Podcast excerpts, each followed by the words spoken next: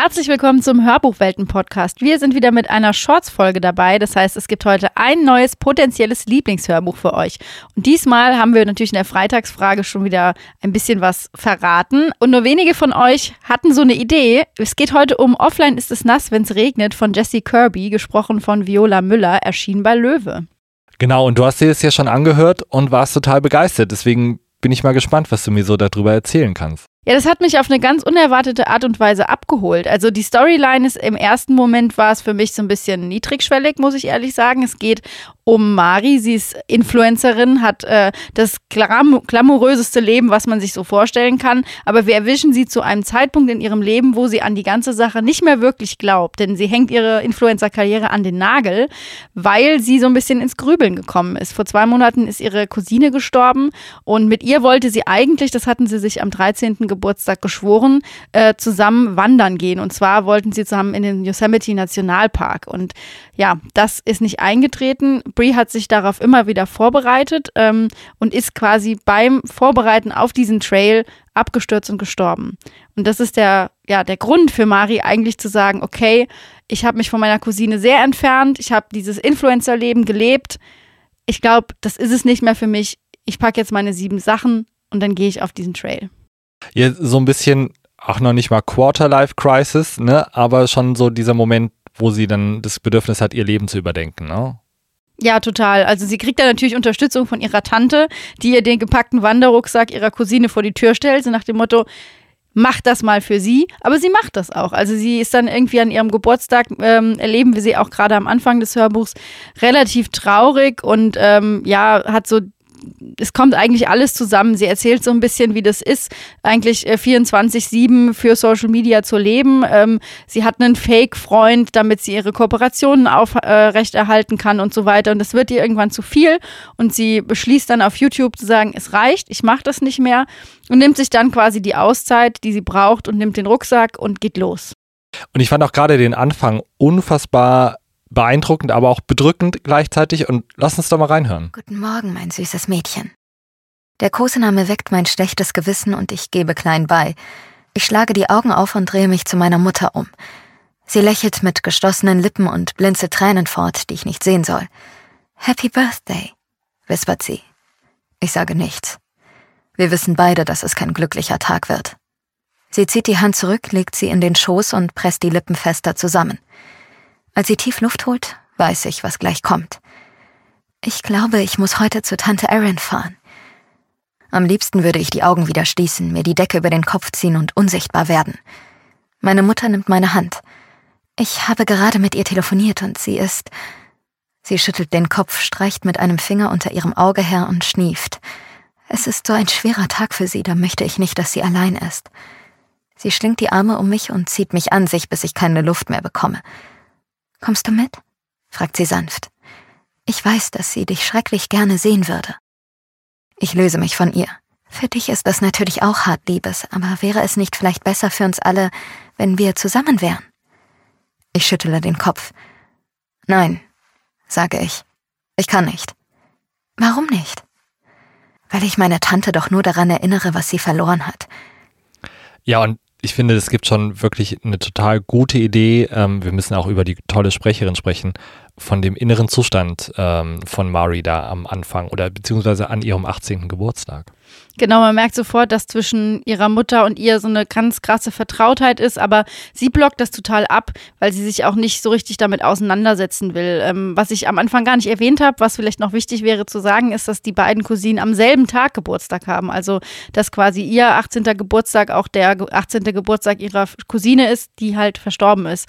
Und das macht es natürlich noch mal schwerer, zumal die beiden wirklich ähm, eng waren bis zu dem Zeitpunkt, wo ja, Mari einfach gesagt hat, nee, hier, ich konzentriere mich jetzt auf meine Karriere als Influencerin und äh, da lebten sie sich dann auseinander und deswegen ist gerade dieser Moment extrem spannend, auch nochmal zu sehen, wie das so eigentlich ihr Leben tangiert und da finde ich, und da hast du vollkommen recht, müssen wir wirklich über die Sprecherin sprechen, die das mit der Stimmfarbe so grandios hinbekommt, diese Wärme der Mutter und das Kalte von Mari da in der Hörprobe ganz nochmal rauszustellen. Und ich finde es auch gut, dass sie so ein bisschen erwachsen klingt, auch ähm, dass sie, dass die Tochter dann halt auch erwachsen rüberkommt und es nicht wie ein Jugendroman irgendwie klingt, sondern es gibt ihr auch gan, ein ganz anderes Gewicht äh, ihrer, ihrer Gedanken und, und ihrer Position in ihrem Leben. Das fand ich also wirklich auch mega gelungen und ein großes Lob an Viola Müller. Ja, wirklich. Also ich finde auch, dass man im Hörbuch merkt, wie Mari sich auf eine innere Reise begibt. Also nicht nur, dass sie diese äußerliche Reise macht und wirklich auch diesen Trail äh, auf sich nimmt und da dann auch feststellt, dass sie ja eigentlich körperlich dazu nicht wirklich in der Lage ist, weil sie eigentlich nur mit dem Handy die ganze Zeit rumhängt und dann auf einmal die Berge raufklettern muss. Es ist wohl auch, ich habe es mir angeguckt, ein echt schwieriger Trail. Also den gibt es auch. Ähm, und das Ziel von ihr ist auch der Mount Whitney, auf dem nämlich das Profilbild von Bree entstanden ist. Und das Das äh, ist bei dem Blick aufs Cover mir nochmal so ein bisschen aufgefallen, dass eigentlich das Hörbuchcover Bree auf dem Mount Whitney zeigt, also dieses Profilbild. Aber das ist quasi das Ziel, auf das es hinausläuft, und der Weg dahin, der macht sehr viel mit Mari, und das merkst du auch im ganzen Hörbuch, wie sich die Stimme und äh, die Sprecherin da mitentwickeln. Der ganze Roman hat ja so die Punchline als Digital Detox Roman, aber eigentlich geht es ja um viel, viel mehr und zeigt, es geht um, um Body Issues. Ich meine, sie hat total die Essstörung, macht Essen für Instagram-Fotos und schmeißt es dann weg, weil sie es nicht essen kann, weil sonst ihre Figur leidet. In Anführungsstrichen. Es geht natürlich auch um den Selbstwert und auch um das Selbstbewusstsein beziehungsweise den Mangel, den sie daran hat, um aber dann natürlich auch die großen Tre- Themen Trauer und Tod. Und ich hatte das Gefühl, dass es eigentlich eher darum geht, gar nicht die Digital Detox zu machen, sondern was alles an die Oberfläche dann wieder kommt und womit man sich konfrontiert, wenn man eigentlich jegliche Art von härterer Sucht hinter sich lässt, ne? Ja, total. Also das finde ich nämlich auch, weil sie ja auch am Anfang auf ihrem Weg alleine ist und sich viel mit sich selbst auseinandersetzen muss. Und äh, das fand ich nochmal so spannend, dann einfach drüber nachzudenken, dass ähm, dieses Hörbuch einen mitnimmt auf einen Wanderpfad und auch immer wieder die Natur damit beschrieben wird, aber nicht in einem Maße, wo du sagst, okay, das erzählt mir jetzt, dass ich unbedingt in Yosemite Nationalpark muss äh, und da den Trail laufen soll, sondern eher so diese Etappen und was das mit ihr macht und immer wieder so einzelne Ausschnitte davon. Und da habe ich noch gedacht, eigentlich ist es auch mit äh, ja, ein bisschen mehr als sechs Stunden, also sechs Stunden fünfundvierzig, ein gutes Hörbuch, um es in Etappen zu hören, was man halt zum Beispiel auch beim Spazierengehen oder beim Wandern hören kann.